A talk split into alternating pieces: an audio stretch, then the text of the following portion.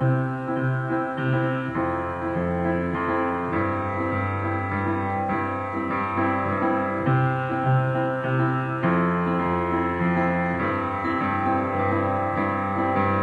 大家好，这里是三个不上班的人，我是小叮当，我是小丸子，我是朱丽叶。最近好累啊，就是在这样一种特别累的一个情况下，然后我们三个都陆续看了最近的一部英剧，就是由本韦世晓老师出演的《疼痛难眠》。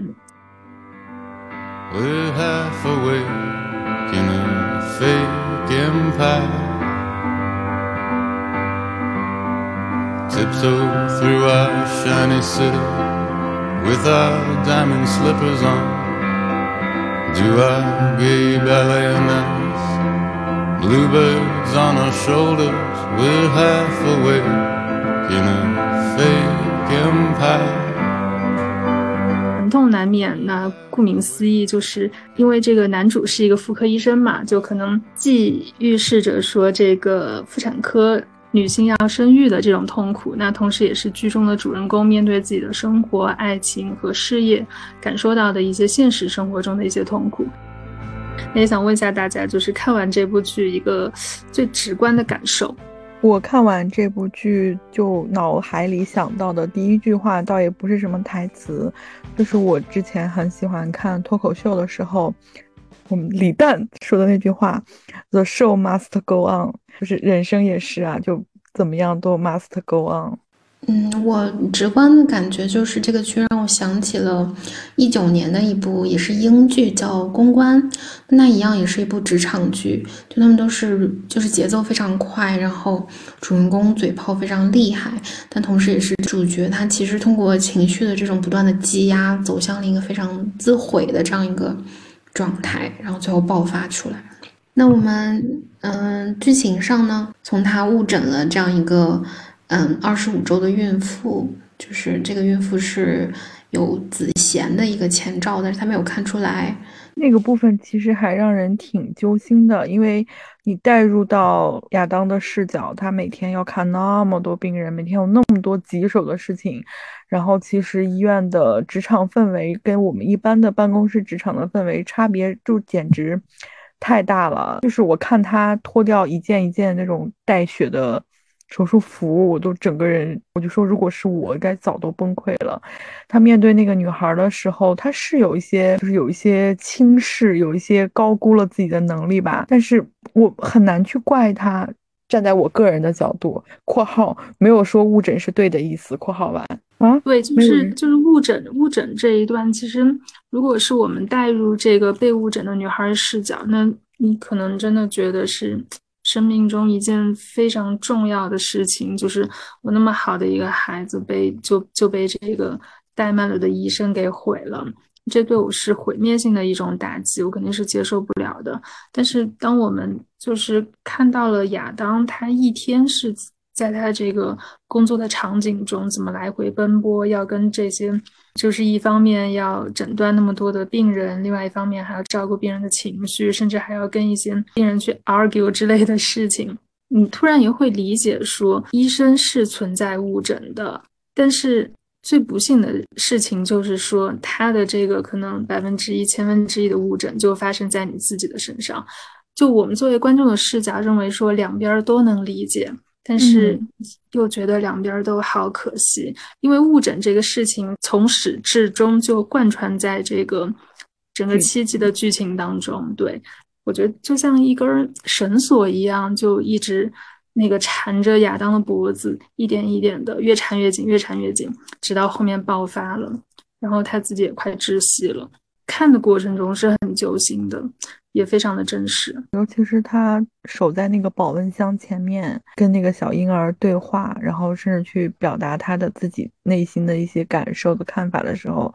你也会觉得他也不想啊。但是医生这个职业就是这样，他就是被高高的架在那里，就会觉得能去当医生的人，愿意去当医生的人，本身就已经是真的非常伟大了。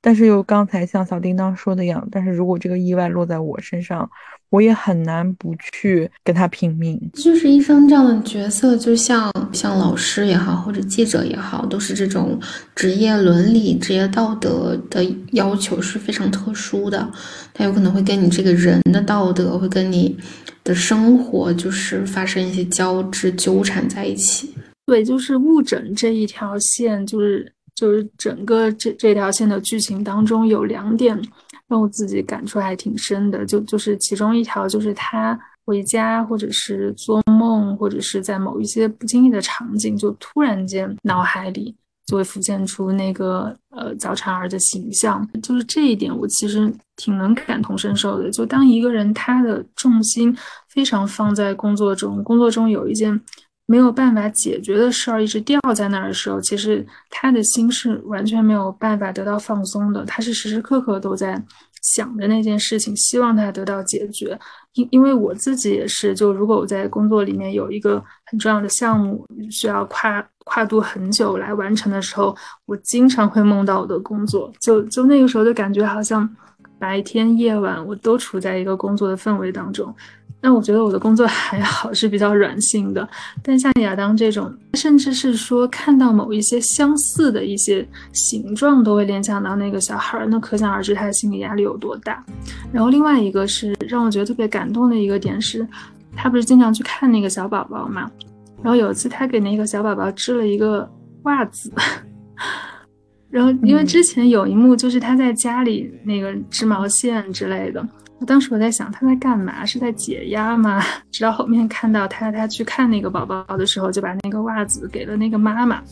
然后那个袜子还是一个暖色的袜子，好像是黄色还是什么颜色，但是整部剧其实是一个很灰很沉的一个色调。然后当时看到那一块，我就有点眼眶湿润了，就你能感觉到，虽然说。他是一个啊非常毒舌的一个医生，然后表面上看起来也对大家漠不关心什么的，但是其实他内心有非常柔软的一个部分。但后面又发生了一件事，就是因为他知道这个 这个妈妈把他举报了，然后他下班的时候就把毛线什么的全给扔垃圾桶里了。当时我也觉得这个人物真的好真实呀。对，就是从误诊这个，我感受到就是非常跟我有共情点，就是他是一个。其实是一个精神非常敏感的人，尤其是他得知又有人匿名举报了他、投诉了他的时候，甚至关系到他是能否就是继续做医生，会不会被开除。我记得当时好像说的还挺严重的，又要去听证会还是干嘛。他整个那种，他看谁都觉得对方是。投诉了他的人，因为这种匿名举报基本上就是同事背刺嘛。他甚至觉得是他的那个搭档，就是舒体去投诉了他。他整个人变得那样子就很歇，有一点点歇斯底里，但是你又会很心疼他，就是他真的在尽他所能、兢兢业业的在做这份工作了。他不想失去当医生的资格。但是这条路太难了，就是举报的那一段，我当时非常有感触，因为我当时在看剧的时候一直在追问小叮当是谁投诉了他，是谁投诉了他，对对对，他一直要求给他剧透，因为我想不到是谁，因为我整个人带进去了，我非常非常的带入，是谁投诉了他，我想不到就是身边这些人，大家明明。我的理解，我们明明是站在同一个痛苦的战线，每天面对生老病死，每天面对血丝呼啦，我真的好几个镜头都是快进的。对我而言，可能我的抗压能力很小，我很痛苦。就在我知道是那个 Tracy 去投诉他的时候，我整个人非常的。不理解，就是我跟亚当那一刻可能是一致的想法。我真的不理解为什么是他，因为亚当想到了所有人，他想到了，他首先是想到了那个跟他有点不对付的那个医生，叫什么朱利安还是什么，还有想到了，甚至想到了舒体。当时他跟舒体已经在建立友谊了，已经是朋友了。他都怀疑过了，他没有，他好像没有怀疑过 Tracy。然后就是订婚那场很抓马、很高潮那场戏，然后他们出追出来之后，他没有上去问一些对错的原因。他当时问的那第一个问题是：“你不是跟我站在一起的吗？”我觉得台词写的实在是太好了。就是一开始，就是我的想法可能也跟大家一样，就是说大家都是一个科室的，都是一个医院的，有什么事儿不能。不能内部解决呢？或者开早会的时候，我就把这事儿当众提出来，就是或者是私下提醒你一下人情世故这种，对，这都是 OK 的。但是当时就是就是那场戏，然后那个 Tracy 就说就说你知道我站在哪边吗？我只站病人，我站病人这一边，就是你拒绝联系顾问医生，我一下子我就理解了。对啊，他就是一条一条列举了亚当在工作中的一些失误，但是这些失误怎么讲呢？完就是他就是真实存在的，他就是客观存在，甚至是攸关了性命的，他就是需要受到一些惩罚的。虽然人非圣贤啊，但是你做错了，你就要受到惩罚。我记得他在那里面讲的那句话，他说那个。亚当是居高临下、自命不凡。你觉得你是房间里最聪明的人，但是你对别人构成了危险。就这一刻，对我也是一击。就是我也时常觉得自己做的错是不得已的一些问题、一些过失，但是我们很难去承认的一件事情，就是错了就是错了，错了就要付出代价。我看到这一段的时候，情绪是有一点。有点激动的，有点起伏变化比较大。然后当时我在跟小叮当讨论这段剧情的时候，小叮当反问了我一句：“如果是你，你会怎么办？”无解，这个问题太无解了。不管我是亚当还是我是 Tracy，我觉得都是无解的。就是前面他其实铺垫了一笔嘛，一开始是有另外一个患者，他先嗯有一点种族歧视，就是他有问 Tracy 你有没有执照。就是相比之前服务他的那个白人的护士，他问他额外问了 Tracy，那你有没有护照？哦，你留在这里可不容易。就意思是他是指就是移民过来的。就是他前面铺垫了这一段之后，就会让我们比较好理解后面这个患者可能是同一个哈。就这个患者他上嗯手术台之后，他还是很呃种族歧视嘛，所以就我觉得观众很难接受和。Adam 很难接受的点在于，他其实是帮 Tracy 出了头的，但是 Tracy 是觉得这件事情没有没有患者这个医患关系，没有治病这个事情重要的。对对对，就是我觉得 Tracy 完全是一个职业道德非常高尚的一个医生，就是他不跟病人置气。就是病人就是病人，我的工作就是为你提供服务，保证你能够健健康康出医院。在这其中，无论你对我发泄什么样的情绪，对我来说都不是最重要的。就包括后来他们对峙那场戏，他就就这场这呃这场戏好像是第五集还是第六集，反正比较靠后了。当然，从观众的视角，我们前面就一路看这个。Adam 的事情，那对他肯定是有喜爱之情的。我们更多的是站在他这一边。但这场戏里，就这个 Tracy 就列举了他在医院的一些行为，包括说什么，嗯，给别人缝缝坏了别人的纹身啊，还有还有一集他那个接生的时候，不是去接了他自己的私人电话嘛？然后包括说做手术的时候，这个手术其实有难度，但是他并没有及时的去通知他上级之类的。就这些一条一条的列举出来之后，你真的感觉。哎，他真的是做错了很多事情，真的需要一个更高的机构来给他一些相对的压力，让他来正视自己的问题，而不是把这些问题淹没在每天忙忙碌碌的这个医疗工作当中去。包括最后 Tracy 就说说你这样子的话，我怎么放心把病人交给你？就这句话，当时让我非常非常的感动。就如果说我在那个看医生的过程中，能够遇到这样的医生和护士，会觉得非常安心，因为我感觉我自己的生命交到了对的人的手里。嗯，而且我觉得这里其实对少数族裔的这个描写，它其实又更近了一层。就像我们在那个尼罗河里面，我们有探讨过这个故事当中，为了。为了引入这样的政治正确的议题而增加了少数族裔，并且要求少数族裔其实背上了平权之类的这样的议题在身上，就他对抗过什么什么样的人啊，他拿着枪什么的，其实有点像是说我们在看到一个少数族裔的时候，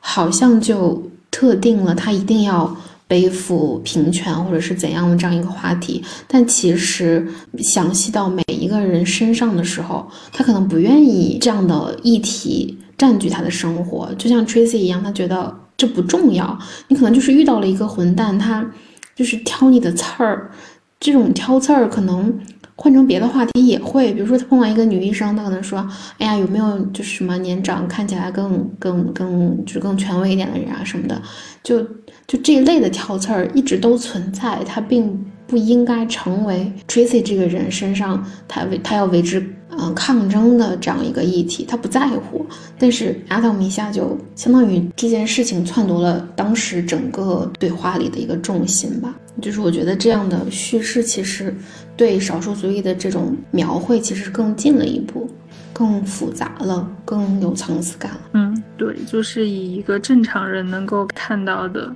视角去去去了解这个族裔，去了解他赋予在这些角色身上的一些命题，而不是说我给你一个很宏观的事件，然后你就 A B C D 的去完成，表达清楚这个主题就 OK 了。它是更深入了，但同时也给一些角色减减去了一些负担。就是不要一看到一个，嗯，少数族裔在这样的场景当中，他就必定要弘扬什么样子的这样的观念在身上。我们被好莱坞 PUA 怕了，真的看到这种就会很害怕，他是带着任务来的。对，就其实我觉得其实是对那些少数族裔个体的一种忽视，就是你忽视了他自己有什么样的对 personal story，他他从哪儿来，他什么样的生活，他有什么样的态度，这些都被忽视掉了，完全就把一些议题架在了他整个人的这个故事上，就是高于了他。这个角色反而就他没有自己的个性，没有自己的那个性格在里面了。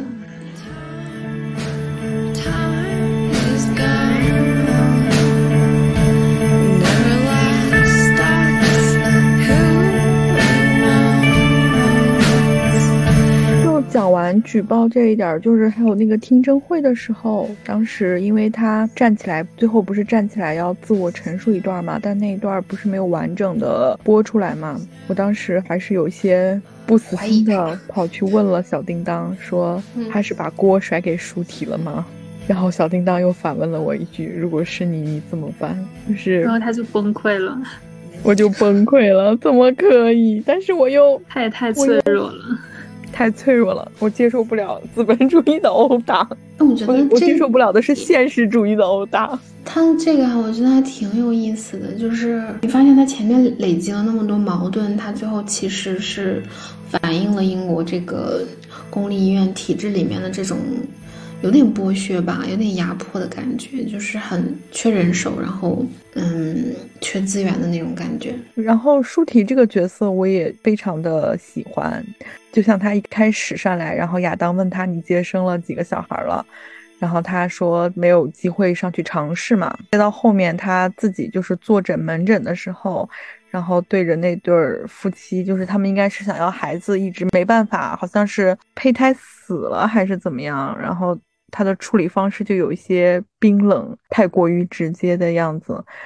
就这个角色也让人觉得就很可惜，很真实。朱提这个角色就可以看作是亚当二代了。对。对，就就是因为前面的剧情一直都是亚当带着舒提在在看诊啊，在做手术啊，在接生啊什么的，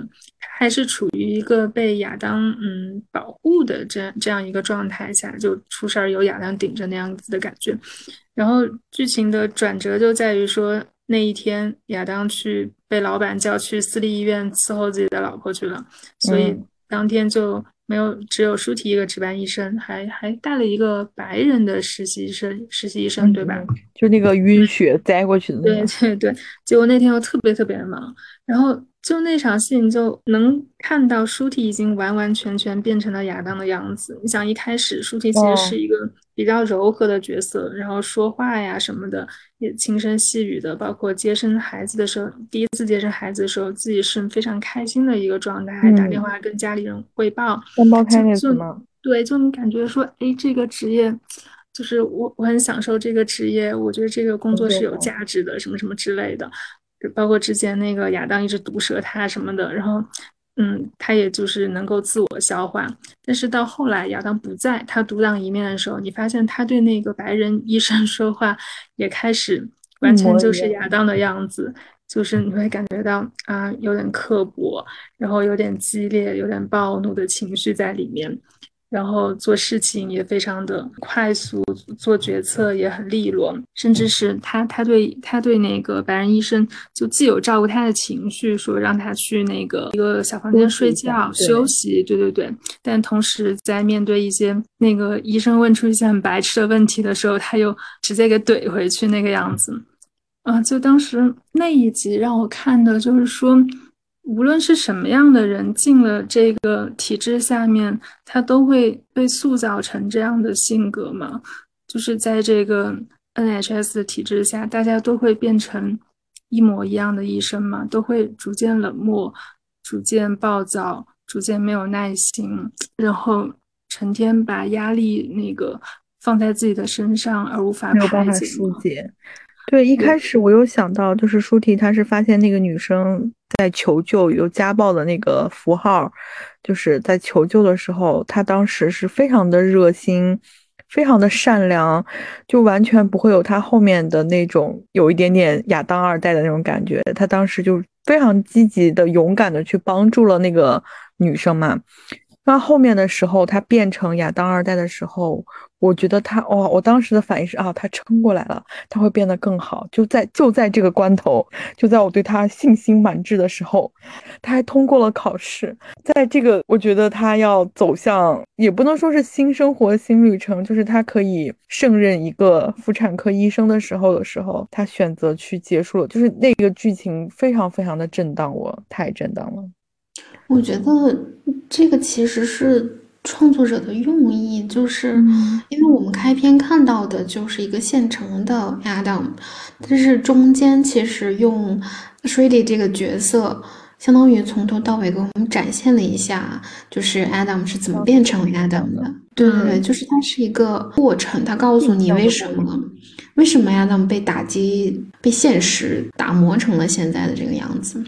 然后我觉得他在最后，尤其是 Adam 去做那个听证会的时候，他我觉得是把剧集的矛盾指向了英国的这个 NHS 的系统，因为它是整个公立医院体系嘛，它不是说单纯一个医院这样压榨医生、压榨新手，就他们几乎没有空间学习，完全就是又劳动又学习的那个状态。我觉得最后是其实有把矛盾。可以说是英国的现实主义，就是有把社会的矛盾点出来，包括中间就是水里特别熟练的成为，呃，这个医生在看诊的这个过程，其实是跟 Adam 去那个私立医院去体验了一下那种资产阶级工作待遇的那个故事是，就是来回切换是对比的那个镜头，就那个镜头，那 Adam 那段经历真的也很好笑，就是怎么说呢，受到了侵蚀那个感觉。会让我觉得是，就我会想起来，就是我们刚学完新闻的人，然后突然进了公关公司的那种感觉，运作的逻辑好像变得有些不太一样，但是活儿好像又很像，就是那种感觉，就是感觉从救死扶伤进入了服务业，酒店服务业，工作可能不再是那种高尚的工作了，但是做的事情好像也没怎么差。那一段其实。公立就在私立医院，就是我们现在理解私立医院，大家的，就是我的初印象的话，我会觉得私立医院会比公立医院更好、更完善，因为花钱花的多嘛，花钱能有什么错呢？但是他在给那个女生，就是那个富婆做手术的时候，就是这个仪器也没有，然后血袋儿也没有准备好，最后还是要推着床回公立医院的时候，就真的是。资产阶级的泡沫，我觉得还是要分，就是你是哪哪个科的，以及你的这个患病的是什么地方吧。就因为我我有长达两三年一直在私立医院看诊的经验，就确实是私立医院会让嗯患者感觉特别舒适、特别舒服，也也不拥挤、也不排队，然后医生态度特别好，就就是他能非常详细的跟你讲你的这个病因是怎么怎么样的，你需要怎么怎么治疗，就看诊的时间他会给你讲非常详细。就不像公立医院说排队两小时看诊五分钟给你打发出来，但是嗯，就是距离这个就是 Adam，因为他是妇产科嘛，然后私立的问题就在于，嗯，私立的妇产科就万一这个孕妇出了什么问题，那私立医院它就只有妇产科，它不像综合性的公立医院，它有外科能够及时的去给你做一个支持，能够及时的去诊疗，以及所有的仪器都能够都能够配上。我觉得这就是最大的问题所在。说虽然说术业有专攻啊，就包括现在无论是英国也好，或是国内也好，很多功成名就的医生都都退居到私立了，都都离开公立了，因为想要享受更好的待遇、更舒适的环境。但是，嗯，总体来说，就如果你真的要做学术方面的研究，你真的是。还秉持着一个说临床医为为人民服务的 这样的一个理想，就其实拥有这样的想法的人还是留在公立。我当时看到他们就是整个这个叫什么 NHS，包括那个医院的混乱状态的时候，我就很庆幸自己 没有遇到这样的情况，因为对有时候真的会崩溃，因为它呈现出来，不管是他的急诊还是他住院部，整个的那种。混乱那种忙碌那种医院还一直在装修，在修那个电铃儿，就那个状态，我觉得我如果是一个病人的话，我在里面都会崩溃，何况是医生呢？但其实我们跟英国还挺像的，就是整个医疗体系那个结构，我觉得病房就是那个样子，而且中国的病房有些比那个地方还要混乱，就包括你看他们这儿说的是家就是住不下，然后要饱和了，然后一直要他们。催有一些病患去出出院，那国内包括更复杂一点的，他还要陪床。那这样的情况下，就会有加那种陪床的小床，然后也会有病患，就是就就有一些病，他可能不想在基层看，因为基层水平不行，就跑去公立三甲医院。但是就住不下之后，就会让你去加床，加床就是加在走廊里。就有的时候你真的你你穿着病号服或者连病号服都没有，你就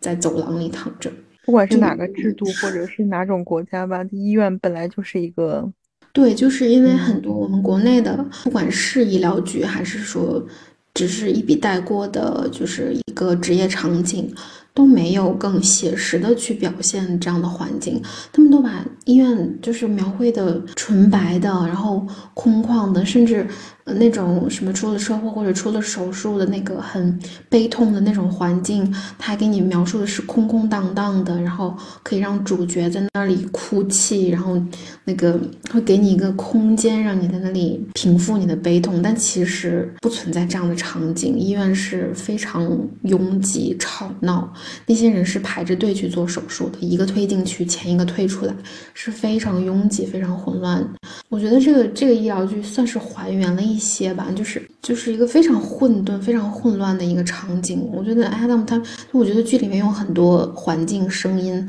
包括那个装修乱七八糟的，我觉得都很真实。就是什么房顶滴水啊，什么要重新装修啊，领导检查这种事真的太真实了，就 就真实到让你，就是让你让我让我这个。剧的人都非常的暴躁，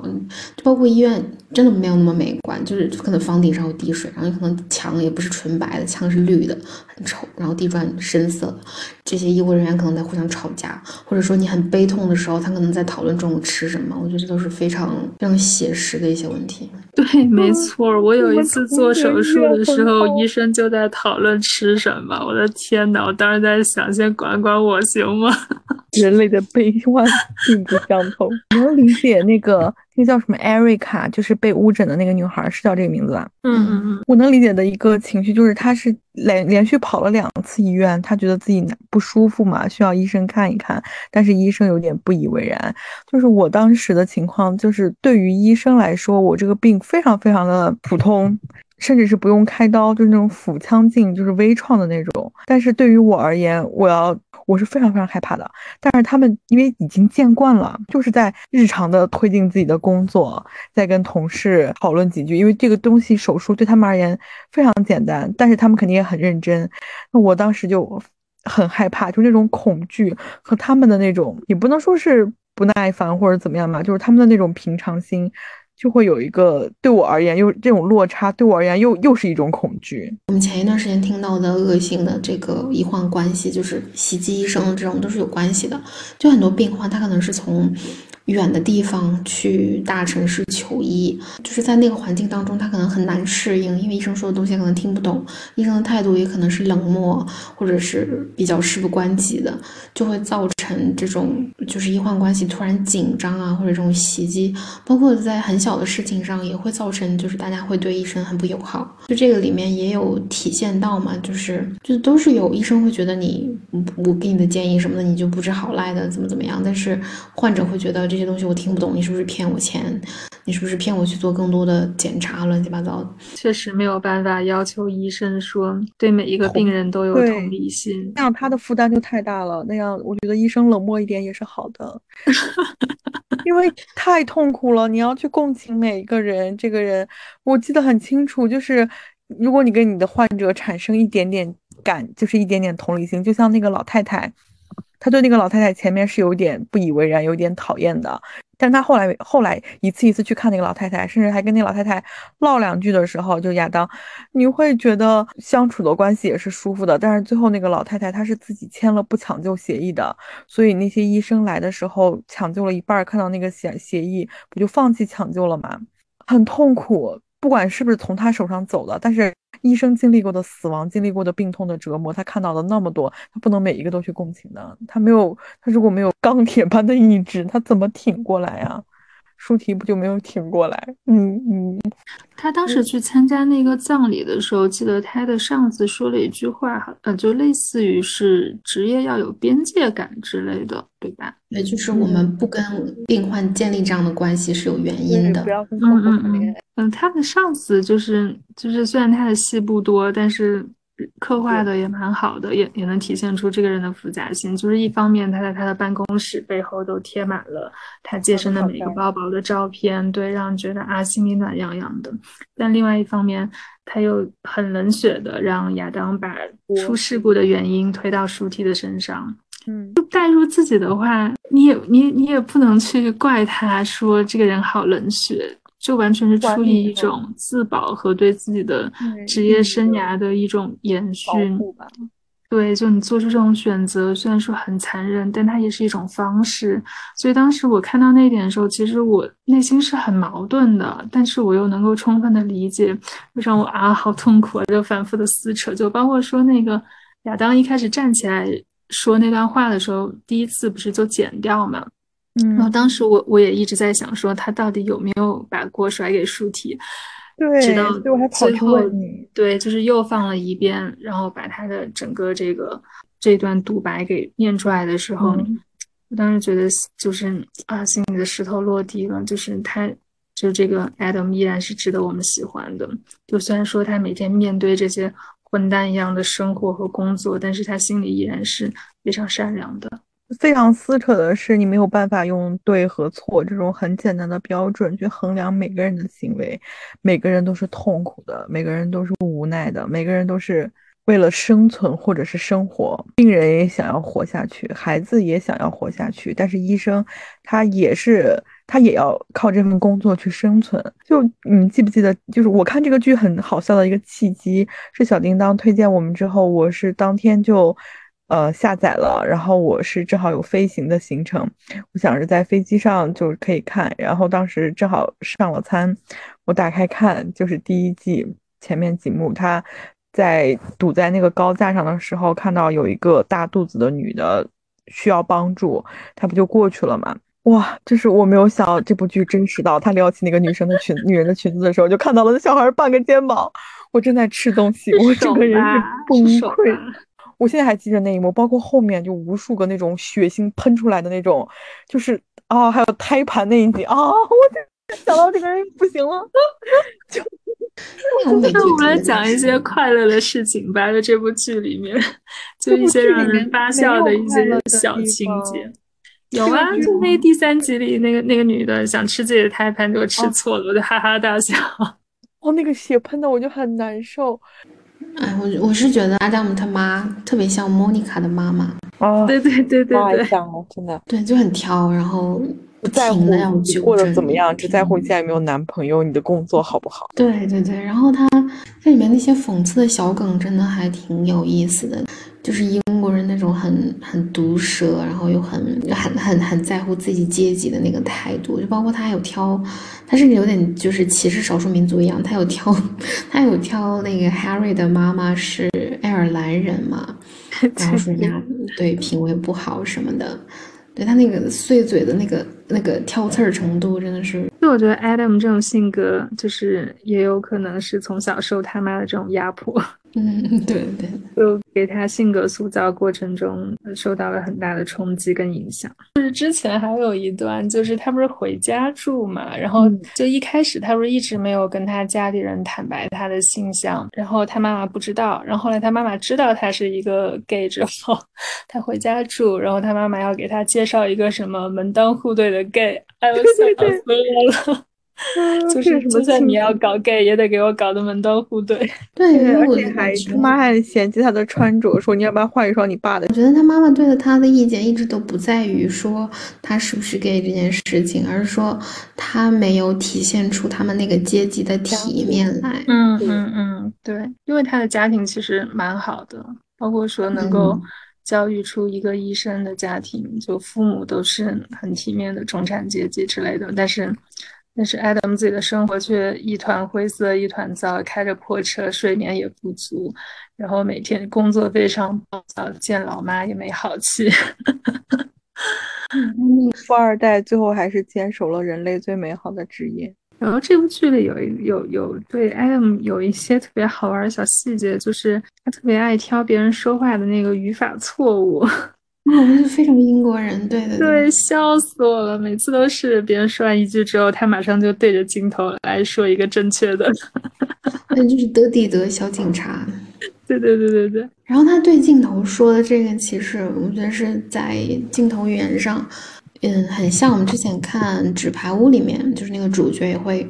突然间对着镜头说几句话。我觉得其实是他有起到在补充一些信息的这样的作用，因为他如果通过旁人去解释太过突兀了，就是信息会过载，所以他其实是通过这样一个技巧。我们就是对着镜头那样说，打破第四堵墙，直接对观众说的这样的一个方式，它其实是嗯，算是补充一些信息进去，同时也也是调整一个剧集的这个节奏吧。因为它本身这样的技巧是属于布莱希特式戏剧的那种，就是我要对观众说话，我要打破观众的沉浸的那个状态。我觉得前面很多情节上其实是。特别沉静的，尤其是周围那个噪音，然后以及过度忙碌，然后整个人过载的那个状态，它其实中间夹杂，就是夹杂几次这种直接跟观众说话，还是挺调节节奏的。伍迪·艾伦也特别喜欢在自己的电影里用这种手法，就包括一开始他有时候会用第二人称突然跟你说话的时候，那种代入感是扑面而来的，就一下子感觉自己也穿上白大褂了。对，就是我中间看到快订婚那段时间嘛，就我整个人特别暴躁，就是我看到就已经上头了，我当时就暂停了一下，下楼去拿快递，然后边拿就边暴力拆卸，就真的太暴躁了，当时那个情绪。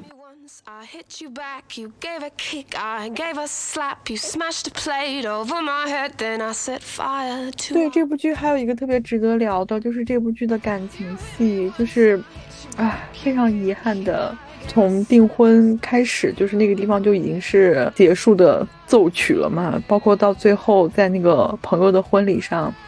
他们两个再相遇，然后他们两个在那个冰冷的湖里面，从生理和心理上的坦诚的一段对话，那段也有让我哭到。社畜真的不配拥有爱情，参见花束般的恋爱，这也是花束般的恋爱吧。她这个男朋友真的好温柔，就是好想要。就一直是理解他的，就是很多次水了聚会，包括那次他们一起去那种酒吧里玩，然后他不太习惯那种氛围吧，然后她出来之后，她男朋友也紧接着就出来了，甚至她男朋友在嗯她的朋友的，不管是他们共同的朋友还是她单独的朋友面前，他都会提到这个亚当，并且都是好评，我觉得是个非常合格优秀的恋人。而且最后他放手的也是一种，就是我不把你逼到两难的境地，我不想让你再去处在那种要去选择我还是选择你的职业理想的状态。那我我是爱你的，但是我只能爱你到这儿了，就是非常的遗憾，非常的遗憾。分手啦，最后你没有看最后一集吗？你不是看了吗？不是，我以为就是嗯，半上不下的那种。那就跟结束定可能性了。哦，没有没有，就他们没有复合，因为当时那个 Adam 在水里不是说要跟他结婚嘛？对。然后其实他委婉的拒绝了，因因为当时 Adam 的理由是说，是说我要去辞职，我要去找一个别的工作，我要改变我的生活，然后跟你结婚。然后 Henry 就说说什么得了吧，你怎么可能那个不干医生？对，就就是就我觉得 Henry 是很理解他的，就从各方各面，就无论是包容也好，支持也好，理解也好，都完全是给的非常的足够。对就是可能 Henry。承受的更多，但是他并没有发泄或者是反弹回去，就是他他把这些情绪都给化解掉了，而且也给他一个很好的，给他很好的助推力，就推着他往前走。因为他知道，就是 Adam 是不可能放弃做医生这个职业，因为他心里有非常坚定的医学的理想，他不可能忍受说我换一份轻松的工作去做一些可有可无的工作，那样他的人生会失去价值。那这样的话，建立在这样的人生的基础上的他们的感情，也不会那么的牢固。就就最后这这场戏，他们俩在水里这场戏，其实我非常非常喜欢。就一方面你会觉得这是一段可遇不可求的一段感情经历，然后另外一方面，你又完全赞同 Henry 的做法，就是说我不跟你复合这个决定是对的，因为你有更值得去做的事情。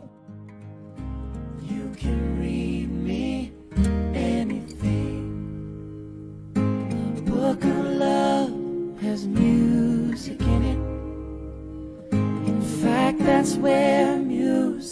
那这部剧其实让我自己深刻的反思了一下职业理想这回事。就它对我的冲击，并不是说呃现实有多么赤裸呀，什么什么这样的。就是你的生活，你的职业有没有一个你值得为之奋斗的一个主题，一个理想，会让你觉得我在干的事情，我的时间，我的人生度过的非常有价值。不知道就是这部剧给你们的后遗症主要是在哪些方面？就这个给我的后遗症就是很痛苦，但是你不能结束这份痛苦，但是这份痛苦又是你热爱的痛苦，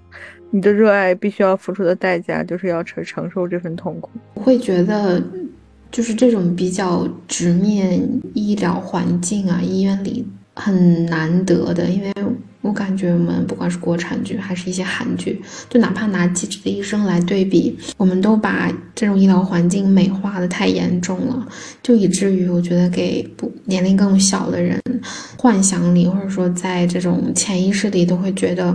就你陪伴家人或者说自己去看病去去经历这个过程的时候，它是一个安静的，或者说是一个就是你你有空间有有给你情绪释放空间的那样一个平缓的有条不紊的。但其实现实真的不是那个样子的，国剧或者是韩剧就是美化的太久了。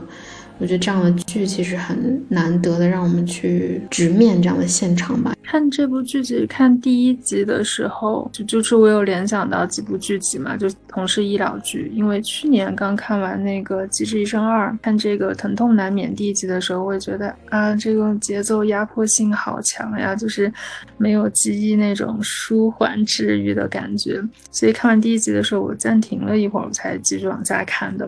但是看到后边儿。第三季左右，我当时就完完全抛开我对记忆的联想了，就是我觉得这才是生活的真相，其实一身资本主义的糖衣炮弹。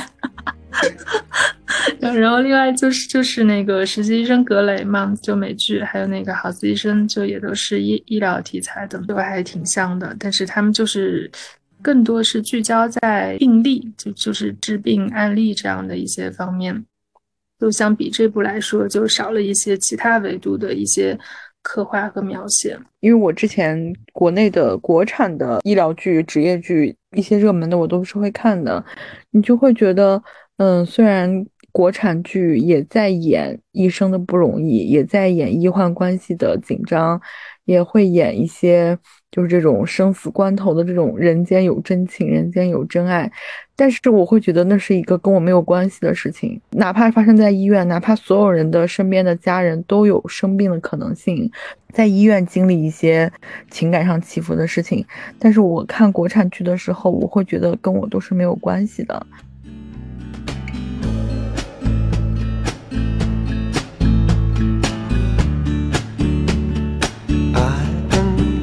但看这部剧的时候，我不仅觉得职业两个字跟我有关系，我也会深深的感受到医院的那种冰冷压迫。叫什么无常？我真的会会有恐惧。国内的职业剧，就去年还是前年那部《城池堡垒》，还还挺好。你是我的城池营垒，营垒啊，sorry。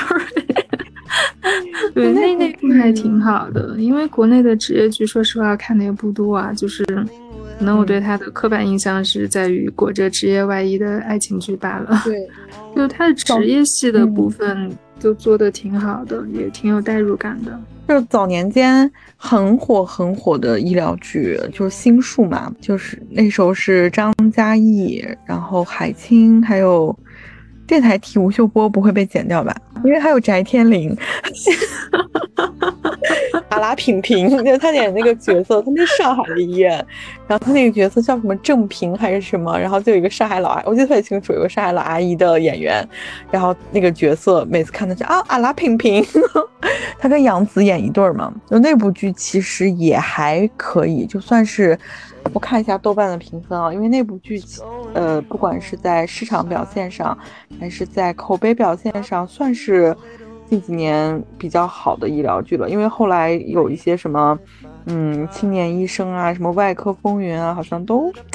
不太好。心术心术有八点二分，长大也是长大七点六，产科医生七点零，青年医生六点二，急诊室的故事七点七，麦克风云七点三都不太高。还有就是再早一点啦，我们看那个 TVB 的时候，妙手仁心。